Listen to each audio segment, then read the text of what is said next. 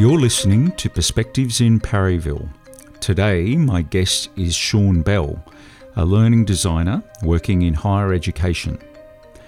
In this episode, we find out more about Sean's university studies related to both education and arts and their experiences as a high school teacher. We discuss Sean's postgraduate pathway, the completion of an honours thesis exploring the literary subgenre of Australian magic realism. Sean contrasts their own experiences as a generally disengaged high school student with the parameters and contexts typical of higher education, where students usually have more freedom and autonomy to shape and determine their own pathway. We further explore how this greater learner autonomy in higher education might then relate to how educational programs and courses are designed, developed, and delivered. Sean reflects on some of the practicalities of their university experience, including the various challenges of balancing work and study, the ideas that underpin the first in family concept, and the so called hyphenated literatures embodied by their Greek Australian identity being neither one or the other, but something in between. We also explore some of Sean's perspectives on cultural assumptions at university, especially those related to students who come from a background of privilege, as compared to those from low socio-economic status or from diverse cultures, and how this relates to a student's essential rights to knowledge, education, and learning. Sean outlines their day to day role as a learning designer and the practical tasks, challenges, and considerations ranging from technical troubleshooting and problem solving through to those involving creativity, flexibility, and using new ways of doing things to design a range of sustainable educational solutions. Sean sees value in bringing a range of new perspectives and approaches to university systems in order to improve student experiences and outcomes. Sean outlines some of his aims as well as a range of tools, techniques, and strategies he uses when designing courses.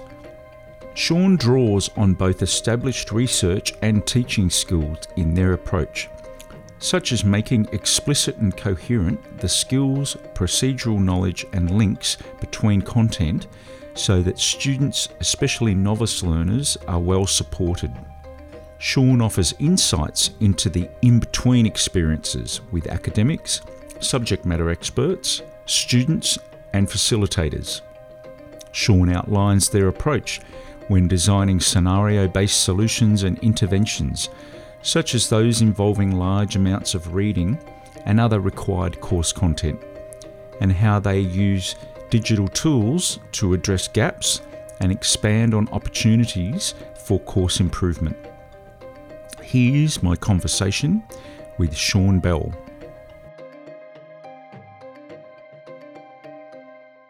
So, Sean, it's great to see you again.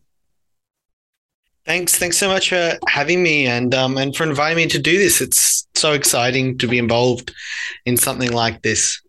That's good. So we're going to find out more about you and um, what you've been doing all the way up until this point in time. So uh, you don't have to go back into your deep dark childhood, or you know, you, we could find out about high school, we could find out about university, or something. Just just pick a starting point and, and maybe just uh, get us up to speed with with um, who you are, what you've been doing.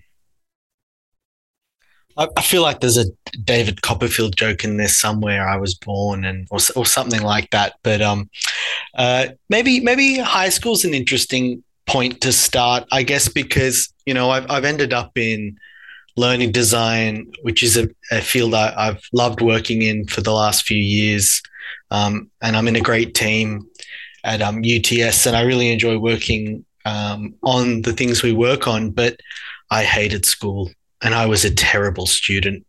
I was very, very kind of naughty in many respects, incredibly disengaged, disrespectful, um, a, a, disruption, you could say, in the classroom. So you know, people people who knew me back then are often kind of shocked that I I have ended up where I am, um, and that I did the things I did to to get here. So you know, struggled in high school. Um, and then loved university. I just, you know, I really took to that different style of learning and that kind of shift in approach. Um, what, what is what is being, that? What is that different style I, of learning and shift in approach?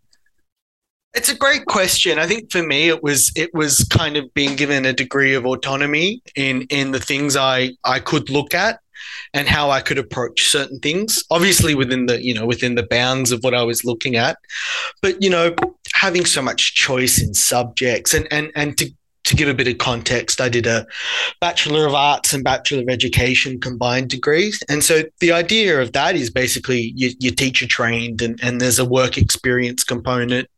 Um, and, and it really funnels you into uh, a secondary school kind of job. Now, the reason I did that wasn't because I had any particular passion to be a high school teacher. It was because being very much the first person in my immediate family, there, there was a concern about employment. You know, we weren't very well off. And my parents gave very good advice, I think, for me to do a degree that had a bit of a, a targeted um, professional or, or perhaps vocational approach. So, you know, I thank them for that now. But even within that degree program, the Bachelor of Arts, Bachelor of Education, there was scope to do so much. And I did a a varied mix of subjects. Um, kind of tried a range of things, linguistics and history. Would that be? Um, would, really, did that come? Did that come with the um, arts kind of uh, territory? I suppose they they kind of exposed you a, to a whole range of different things. Most definitely, yeah. At that time, um, at that time, there was still quite a lot of freedom and choice in an arts degree. I mean, in a lot of institutions today, that choice and and and the kind of the variety of offerings is perhaps decreasing. But you know, when when I was doing my undergraduate, there was just so much you could do and some you know in both wonderful and and kind of maybe distracting ways. Uh, i didn't necessarily pick things in a targeted sense to begin with. I didn't really um, have a mind to any kind of cohesive study pattern in some respects and that was kind of a good thing as well. Um, how did you, you know, how did you decide or how did you come across the different subjects then? What what was leading you? Yeah yeah, it's it kind of a, a, really different mix in things, and and kind of I guess just touching on that on that personal background again. Work was always, and and I mean paid work was always a big priority. Um, my parents weren't terribly well off. Um, very very generous with everything they had, always have been, but you know, single income family, you know. Um, we all had to work. Me and my siblings all had to work. And I did pretty much full time hours, really all the way through my undergrad, you know, 30 hours a week, 35, 40 hours a week. Not uncommon working in a retail bookshop. Um, so I, I had to fit often the subject choice around that. Not ideal, um, but that was a reality for me. And the, the kind of the convenience element was something I had to think about. So, you know, as a consequence, I did some pretty, pretty out there subject choices just because they worked best with my schedule, you know. Um, being now someone who's gone through the kind of the academic circus and and and taught myself in that capacity, I kind of recoil at that at that um, at that idea that and that kind of part of me is kind of shocked, but that is a consideration, the kind of the practicalities of life, needing money, being a young person wanting things. That they're all stuff that that our students bring to the table. And when I was a student, that was a massive consideration of mine that kind of practical element yeah so in terms of the um, education part of your qualification what how how did that? Did, was that sort of at the end, or was it uh, side by side from the very get go? And then did you start doing things yeah. like practice practice teaching, for example? Uh, what sort of subject areas were you? Yeah, yeah. Involved in.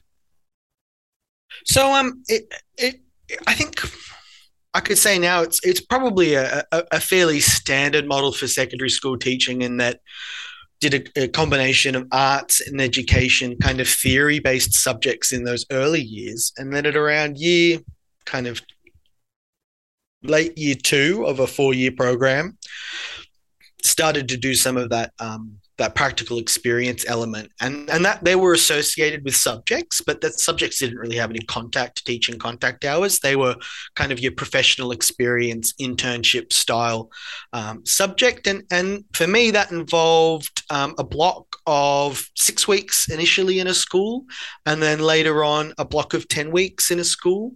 Um, and then around that in my fourth year i did a day a week across 12 weeks at a different school as well so kind of various forms of of um, intensity of kind of engagement, I guess, in professional experience and different durations. So that that first shorter block um, was kind of more observational based. I don't I don't really think there was an occasion where I was left alone in a classroom on that shorter block, but by the end of that that later block was very much leading a class as would be expected by a kind of a qualified secondary teacher.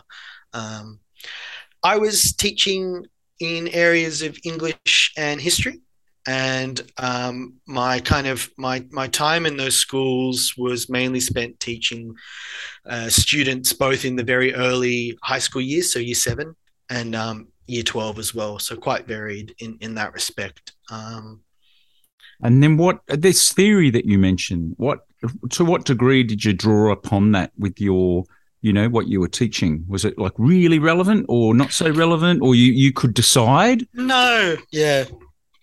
Yeah. Um to be to be honest at that point in time not that relevant you know. By and large i was delivering um, programs that other teachers or that the school um, were, were, were kind of delivering en masse to the whole to the whole year group. There wasn't really that much scope for kind of differentiation. Um, so, and, and what I mean by that is, you know, taking taking a set program and um, looking at the needs of your student body and modifying, varying, recreating those those um, teaching elements to better cater to that student body. So, so there wasn't much scope for that kind of um, uh, freedom or creativity in, in those very early years, and and you know, in those very early um, uh, kind of teaching experiences as well. I wouldn't say I consciously drew a lot on that early educational kind of psychology. But now in my later career, it's it's it's really been of immense value to me. Um, so what happened? Even after? just that. Sorry. What happened after? Yeah, yeah. What happened after? That's what happened question. when you after you graduated and then up yeah. until now. What yeah, let's doing? let's go let's go there. I'll uh, I'll take a breath. Um, so I I really kind of I could say now with confidence and and and no shame either wasn't really temperamentally suited to being a secondary school teacher. I didn't necessarily have the um, enormous patience that I think you need to work with young younger people, um, and I also didn't really have that passion that you need to again, to be honest, put up with some pretty appalling conditions in a lot of our schools, you know, and, and um, it's a shocking thing to say, but, uh, you know, I just, I kind of couldn't do it. I couldn't do it. I, I didn't see myself um, being able to deliver, you know, value, um, uh, quality education to students under those kinds of conditions.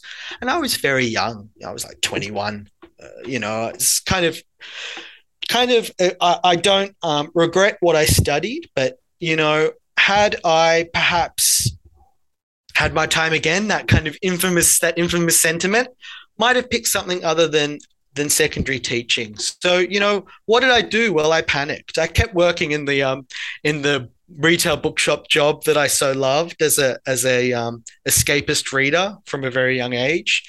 Um, and I, I got a letter out of the blue from university. I wasn't expecting it, and offered me to do honors. And I thought, wow, what's this? First and foremost, I didn't know what honors was. Kind of funnily enough. Well, what um, is it? What is honors for I, those that are not it's a, it's, a, it's a great question. It's a great question. So in our Australian system, a little bit little bit different than in the US. It is in most cases an extra year of study that you do a research project, kind of a self self-directed research project under the purview of a supervisor, an academic supervisor. And in many respects, it, it's a taster for what those um, uh, further research qualifications are like. So a master's by research or a PhD by research, um, the kind of work you'll you, will you will do in in, um, in in that program. So you know, I did an honors in in literature um, at UNSW, and you know, it, it was really the most valuable year of my study. It, it why, really why, why What happened? Because it, it was it was you know it was transformative again having that shift that shift in learning style and approach being for the first time truly afforded absolute freedom within within within the you know bounds of a disciplinary area. You know, I had to keep what I was looking at relevant to literature. It was kind of object study related as well. So I had to pick a thing to study. But within those parameters, I could kind of come up with and look at anything I wanted. And what, what I, was I, that that you looked at? What did I look at? Yeah, what did I look at? So it's um it sounds a bit out there now that now that I I, I um try and put it into into words, but but we'll give it a go. Well, all looking... we have at the moment? We can do an interpretive sort of thing, but words are probably my preference at this point. yeah.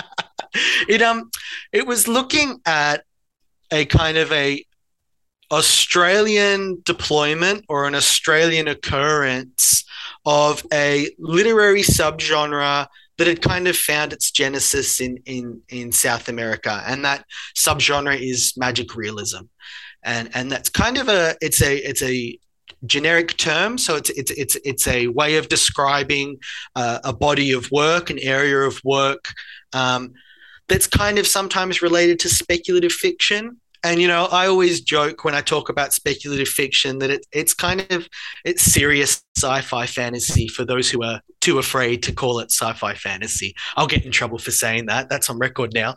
But uh, you know, magic realism's it's in that domain. But the kind of the important thing perhaps about magic realism is that it often has a, a political valence or, or or it's it's messing with reality. It's it's messing with representation to make a political point, something about um, the situation we're in. So so in terms of like people could probably guess that, that they're, they're not if they're not familiar with that. Is it a genre, I guess, or a category, a genre? Genre? Yeah, it's a subgenre. Yeah, um, yeah, subgenre. Um, what defines what defines this magic realism you speak of? What is it? That, that's what I was. that's what I was trying to get at in my honors thesis. A, a, an overly ambitious, perhaps prideful goal for an honors thesis to try and answer that question um, in a limited fifteen thousand word format.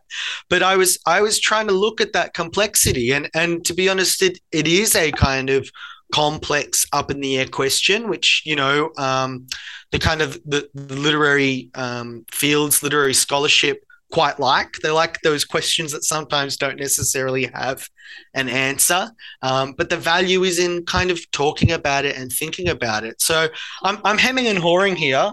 Sorry about that.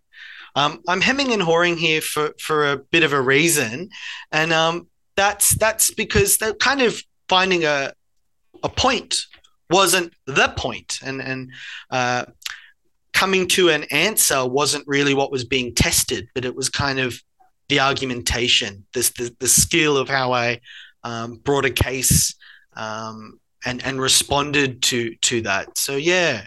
So what was the um, case that you brought? And I guess it's kind of what did you draw upon specific Australian literature, or is it kind uh, of yeah?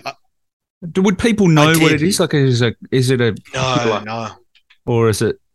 But it's definitely what. I, well, I guess it's fifty questions, but we don't have time for 50 questions. No, no, no. So I guess um, Sounds like it's between give... between worlds in a way. It's kind of neither, not kind of brutal and of this world, but then it's not complete kind of uh, fantasy, kind of made up fairy tale. It's kind of maybe hovers that, in the middle, but yeah, that's that's I think that's a good way to um to describe what magic realism does sometimes, and and you know another way that people um you know another another way people often think about magic realism or a name that comes to mind for them might be you know Salman Rushdie, um, kind of a magic a, a name that was often touted as a magic realist author, um, you know. But in our Australian context, there are a lot of writers who've had kind of magic realism applied to their works, and they've not necessarily always appreciated that that that kind of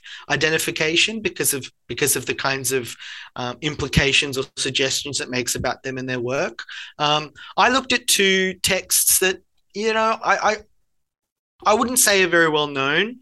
Um, and they're, they're kind of quite odd texts, but I looked at them because they both kind of in various ways took on that that magic realist identification and and played with it as well as part of the uh, the, the work. They made that question almost a, a part of the work and, and the navigation of that kind of genre genre um, uh, parameters or genre play a part of the work. Um, and so that one of them was a book called Kadaitcha Sung um, by, and I hope I've got this right, memory serves, Sam Watson.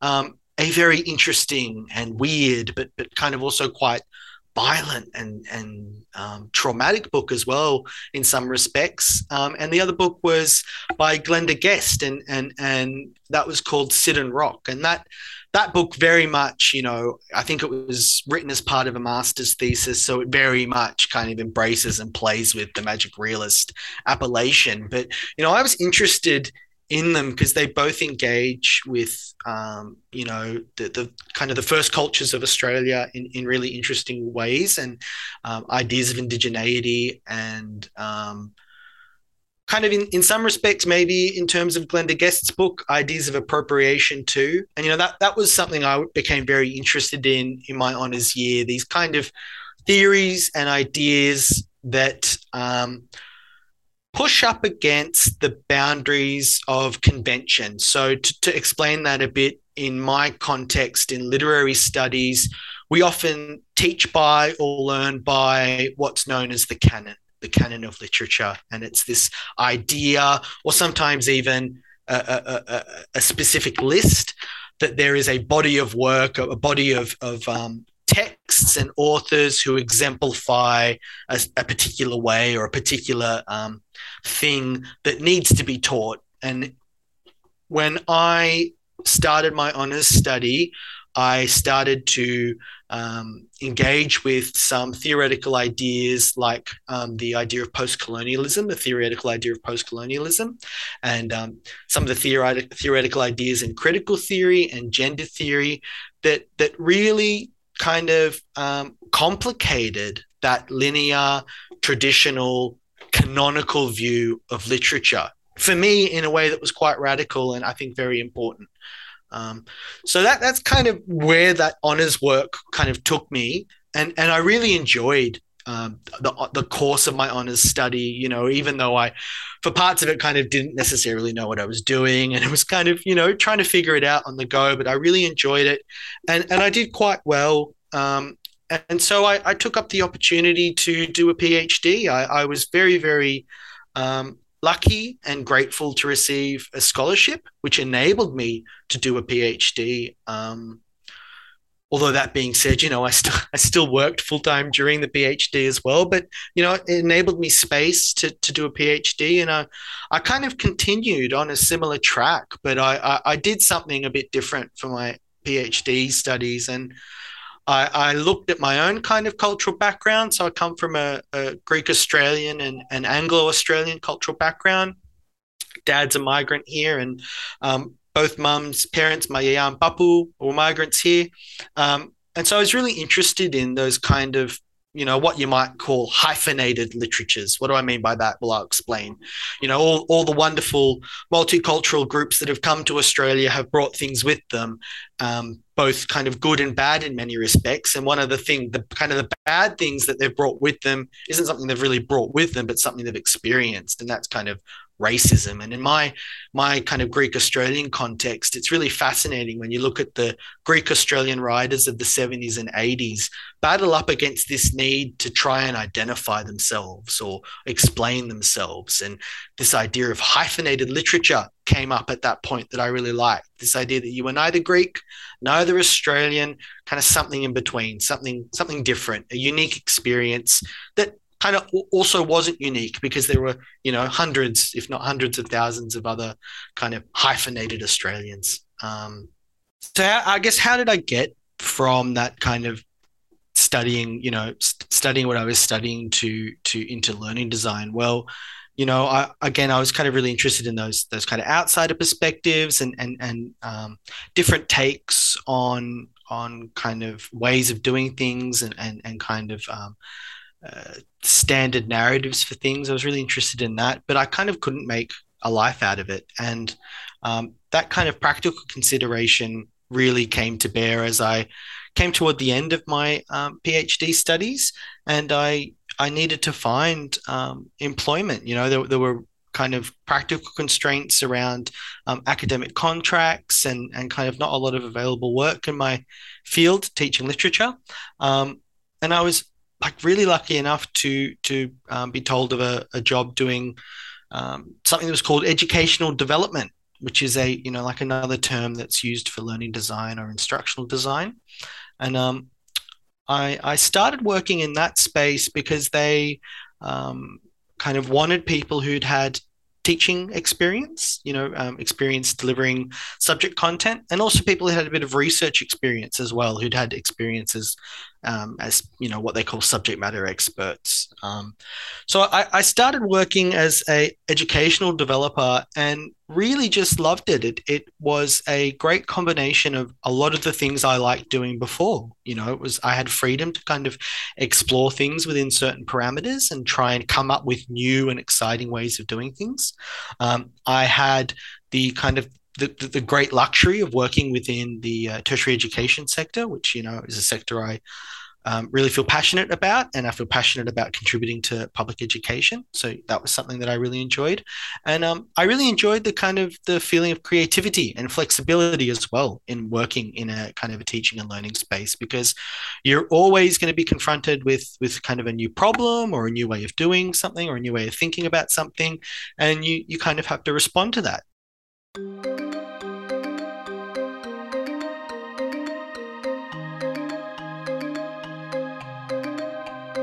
You're listening to Perspectives in Parryville.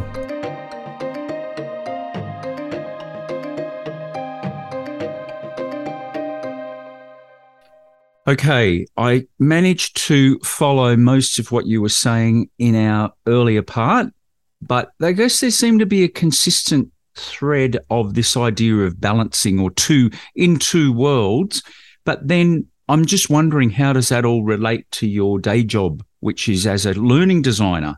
Because um, yeah. clearly you've got lots going on conceptually. You're interested in lots of really interesting things, but then we've all got to pay our bills. So, I mean, how do you how do you sort of talk us through some of your experiences? So, my my day to day work involves um, responding to um, problems and meeting with um, kind of stakeholders um, related to uh, student learning experiences, and and that might be in different um, different scenarios for different kind of um, learning contexts. So, like you know, uh, master's programs or short short course products or micro credentials. So, so kind of learning experiences or learning moments of various sizes.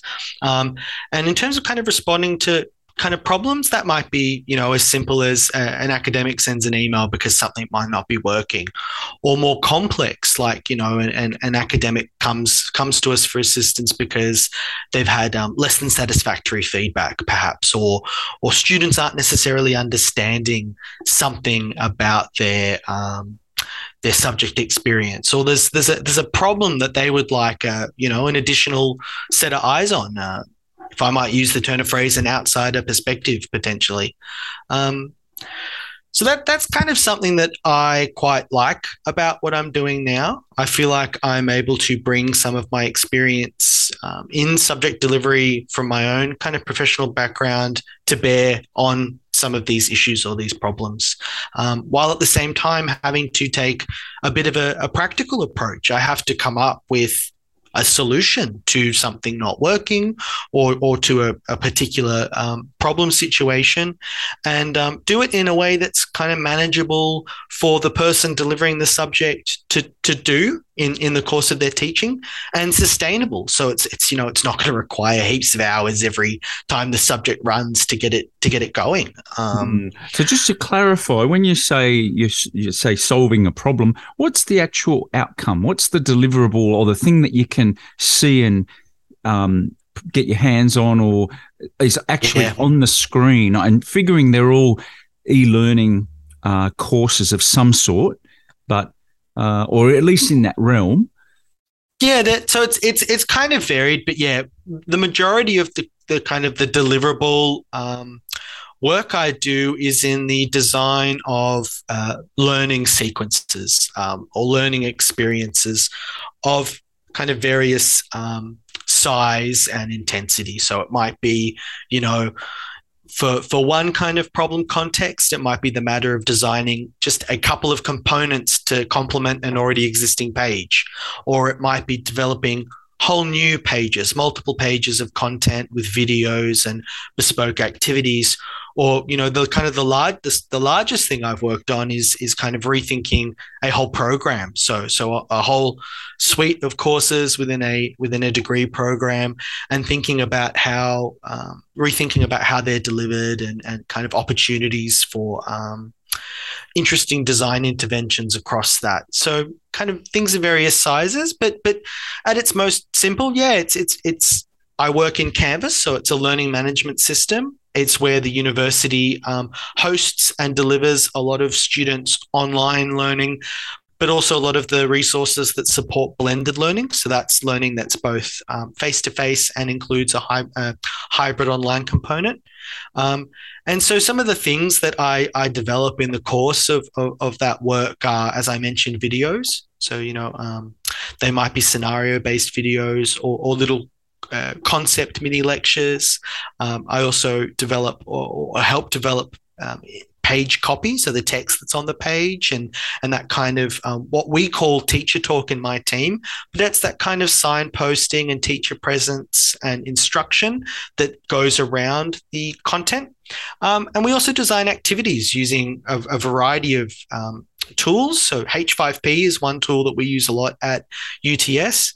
Um, we also use um, you know um, other other kind of tools like Genially, which is another online authoring tool that lets you make little um, movable and interactive objects. So there's there's, there's a kind of a, a range of um, design work, but then sometimes there's more um, kind of problem solving work, troubleshooting work, and that's kind of that workflows kind of maybe analogous to even an IT ticket kind of situation. You know, you get an email with a problem, and you will have to try as best you can with the person with the problem to figure out what the issue is and respond to it in in real time. And and usually quite quickly the goal is to, to get it sorted quite quickly. So that's kind of a, a, another another side of the work i do.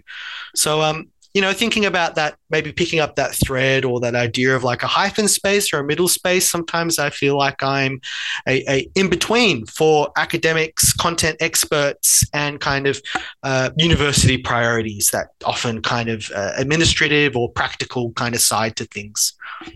And then, how do you um, like? I guess what's involved in a typical, if if there is a typical situation like what's involved in the dynamic? Because generally the the academic would traditionally be running their own um, courses. So all of a sudden they've got a different person in the mix.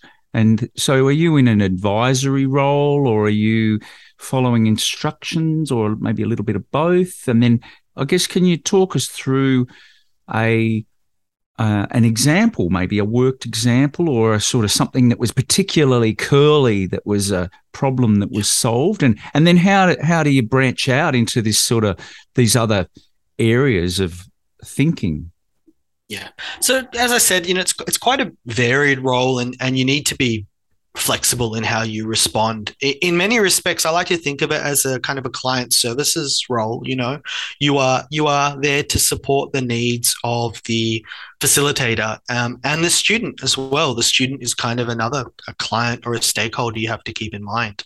Um, ideally, we meet with academics in quite a structured way and we work with them in this structured way within the kind of the set goal of potentially looking at a subject or um, a, a, section of a, of a, of a program and we'll, we'll try and meet with them regularly and come up together with a, a kind of a program of work or a program of development in which we, we, we try and look at what the subject needs based on data and impressions, um, look to any opportunities to improve the student experience, and then try and roll that out in a way that is um, achievable within the times the time that we have available to us. Um, you know, a really a really um, good example that I'm I'm quite um, I'm kind of quite proud of.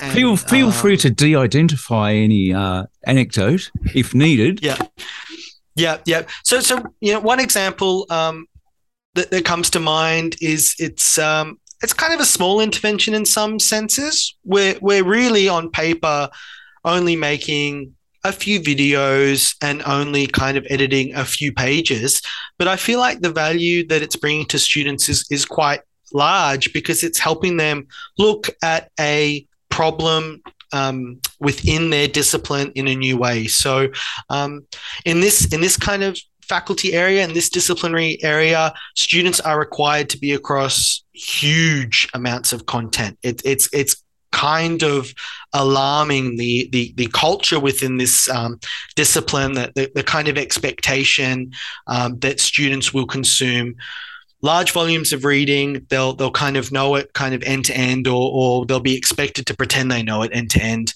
um, and they have to have quite immediate recall of some of these things and be able to respond in, in their own kind of uh, professional work when they graduate.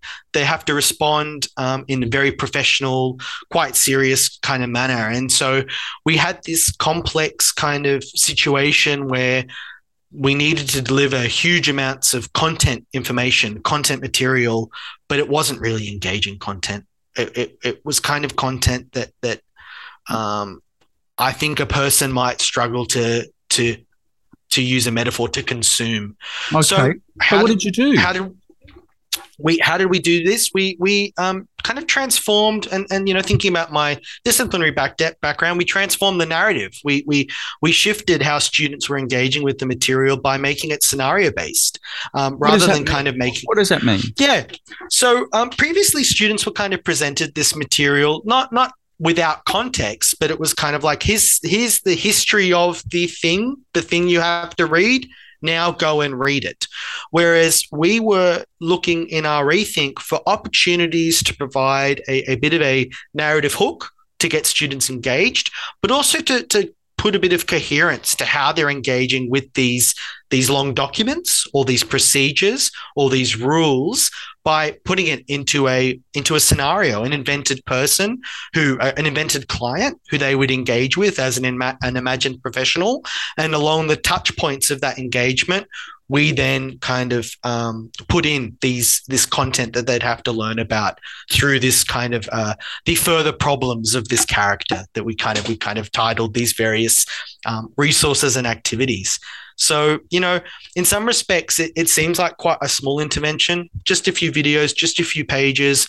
But my opinion is getting the academic to see the value and importance in shifting the model that and the way that students are engaging with that information.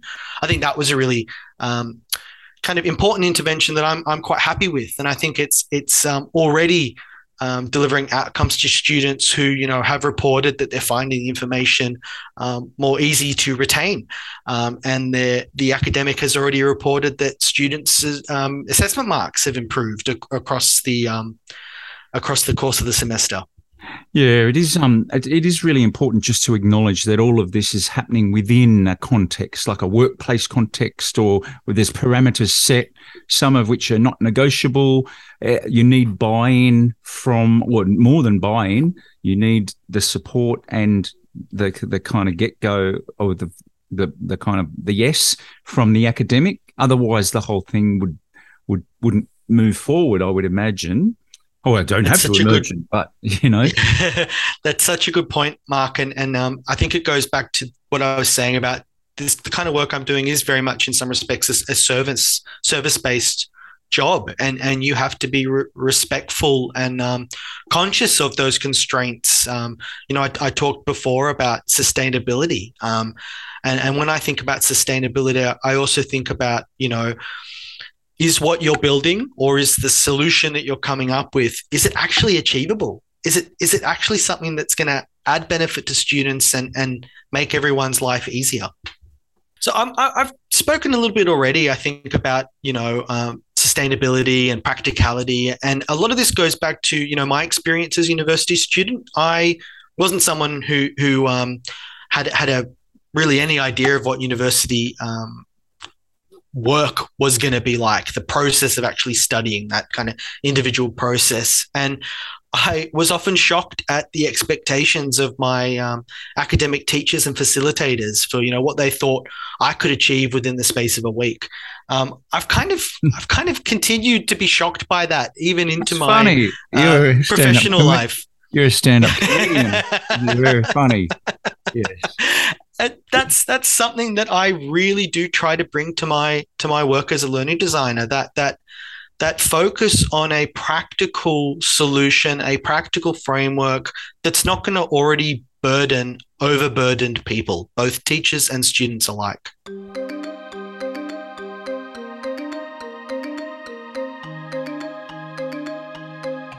You're listening to Perspectives in Parryville.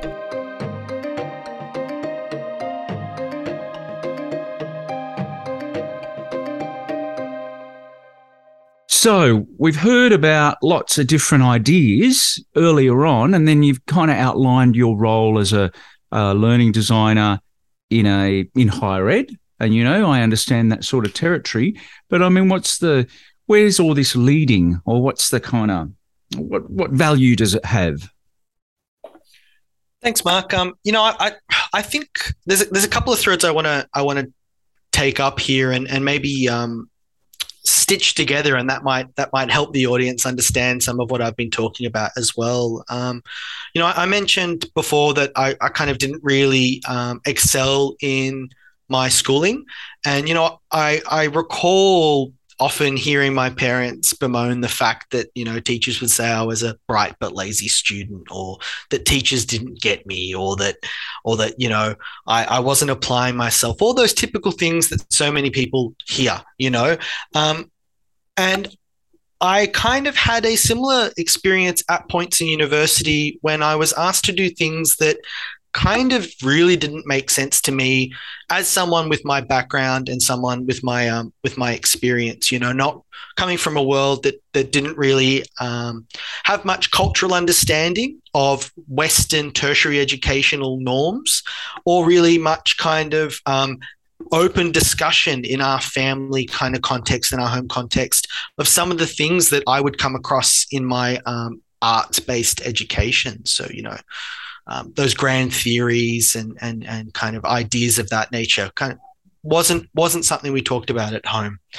So I've come out of that experience, I think, you know, almost shockingly successful. Kind of, I, I, I as a student who kind of didn't really um, gel with the school system and and a and a um, early career researcher who kind of struggled against the constraints of academia um, and the kind of the um, the drive to to do more with less and all of that. I'm, I'm kind of you know I'm I'm proud of myself that I've come out the other end, but I feel like there are some lessons learned that people of my experience and experiences like mine can bring to the betterment of higher education. What can you tell us? Bring it on.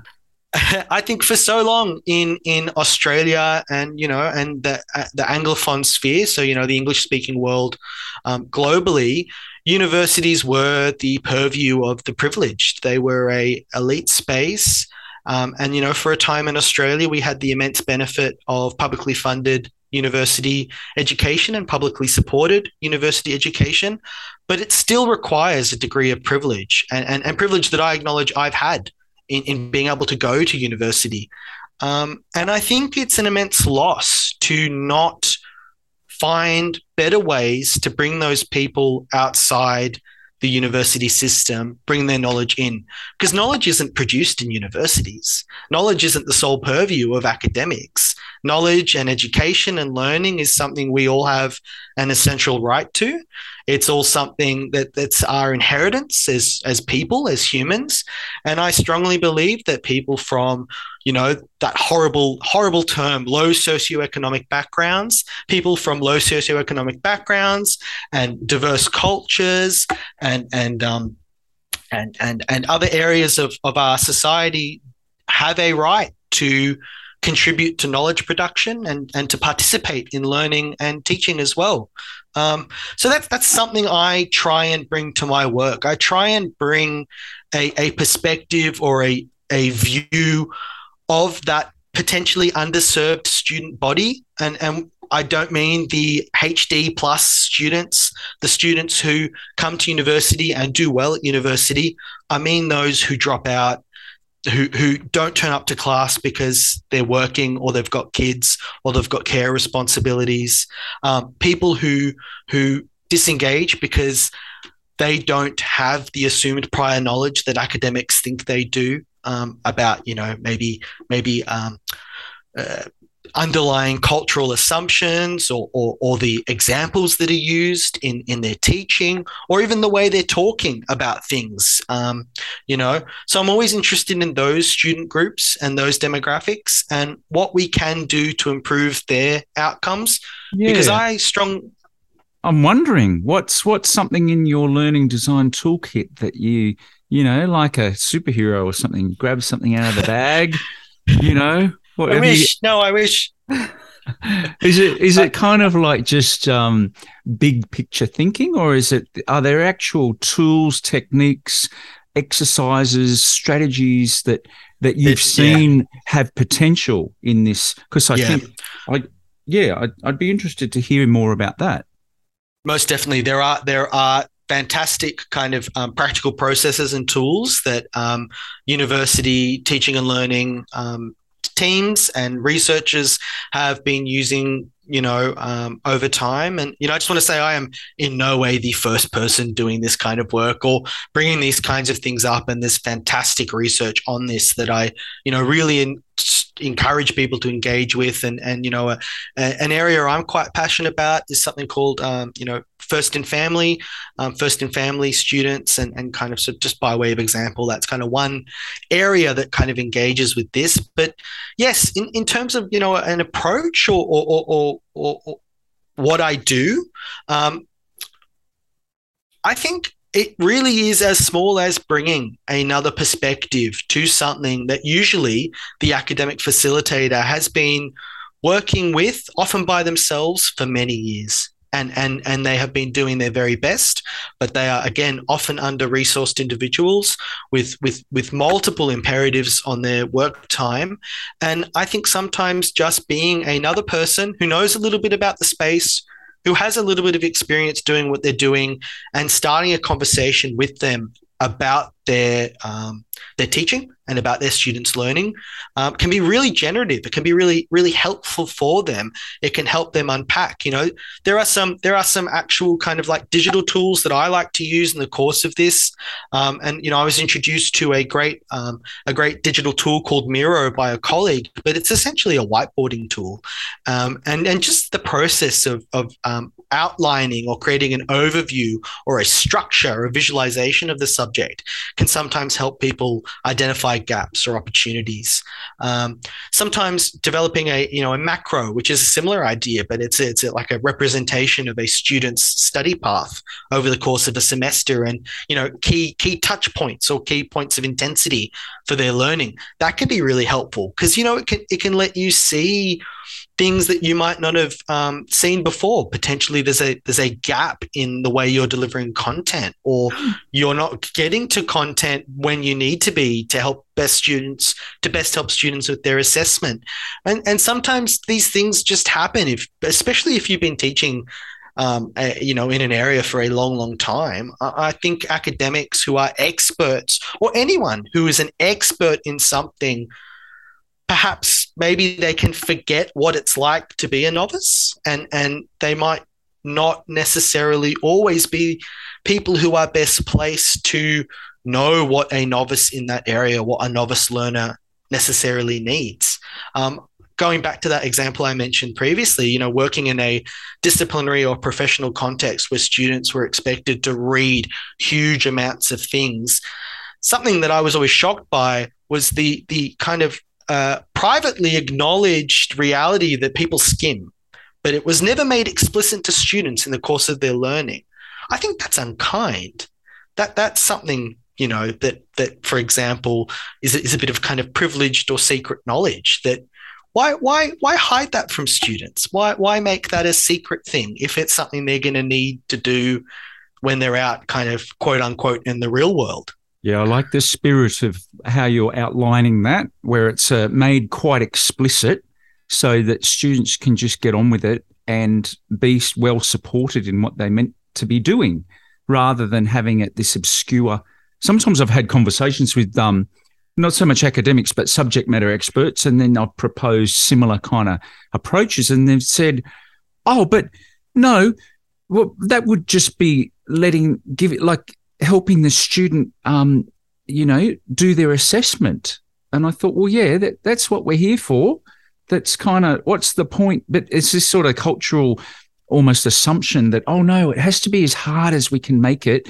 They have to work really hard. So you kind of hide all the clues or, or something along those lines, which is just ludicrous the um the listeners won't be able to see me vigorously kind of shaking my head and raising my eyebrows in agreement, but I, I have heard those um, sentiments echoed exactly. This this this kind of idea that we're we're giving the game away by making explicit kind of uh, procedural knowledge. So you know ways of doing things to students, or or giving them really clear articulation of the links between what they're learning now and what they're going to learn later and the goals that kind of a curriculum alignment work that um, takes place as part of learning design um, but that that i really do rail against that that attitude and it's it's something that you know i might even say is a personal vendetta of mine this kind of treating students as an adversary or as an enemy rather than as a, a partner in learning you know we are at our best moments, I think learning together and from each other as as as educators and and students. Um, and I think there are ways to make that more possible by having a bit of a mind to some of the practical realities of the way our students kind of are having to engage with with um, with their learning experience. So um, I think you know, I think um, I've gotten a bit fired up. I've I've spoken a little bit about my biographical um, uh, background. I've spoken a bit about my research, um, and you know what that I think what I feel that's brought to my perspective on learning and teaching. You know, I think fundamentally a lot of the a lot of the ideas I've talked about, you know, um, making things explicit and coherent, um, showing students how they're learning, when they're learning, why they're learning. Um, you know, making students a part of of, of a, a learning um, journey as well, and and you know, bringing bringing their um, feedback into your design of learning. I think all of that is also just good pedagogy. It, it, it kind of really improves the outcomes for every student not just those students who are you know often often termed underserved students but it's this idea that in lifting up some will lift up everyone. Um, and isn't that the goal of education to kind of improve our lot for for everyone? Um, that that's that's kind of you know something I I um I think is really important to remember in in um in our discussions about education as well. It's it's we're often driven to um, think about the value, the kind of the dollar value of education or the dollar value of certain degrees, but I think it's actually the process of learning that's that's really of of most value because you know as that old saying goes, you know, give a person a fish and you fed them for one day, but teach a person to fish and you've kind of fed them forever. Teach a person to think, you know, don't don't tell them what to think, teach them how to think. In this episode, I chatted with Sean Bell, a learning designer. You can find out more about this episode in the show notes. Thank you for listening to Perspectives in Parryville.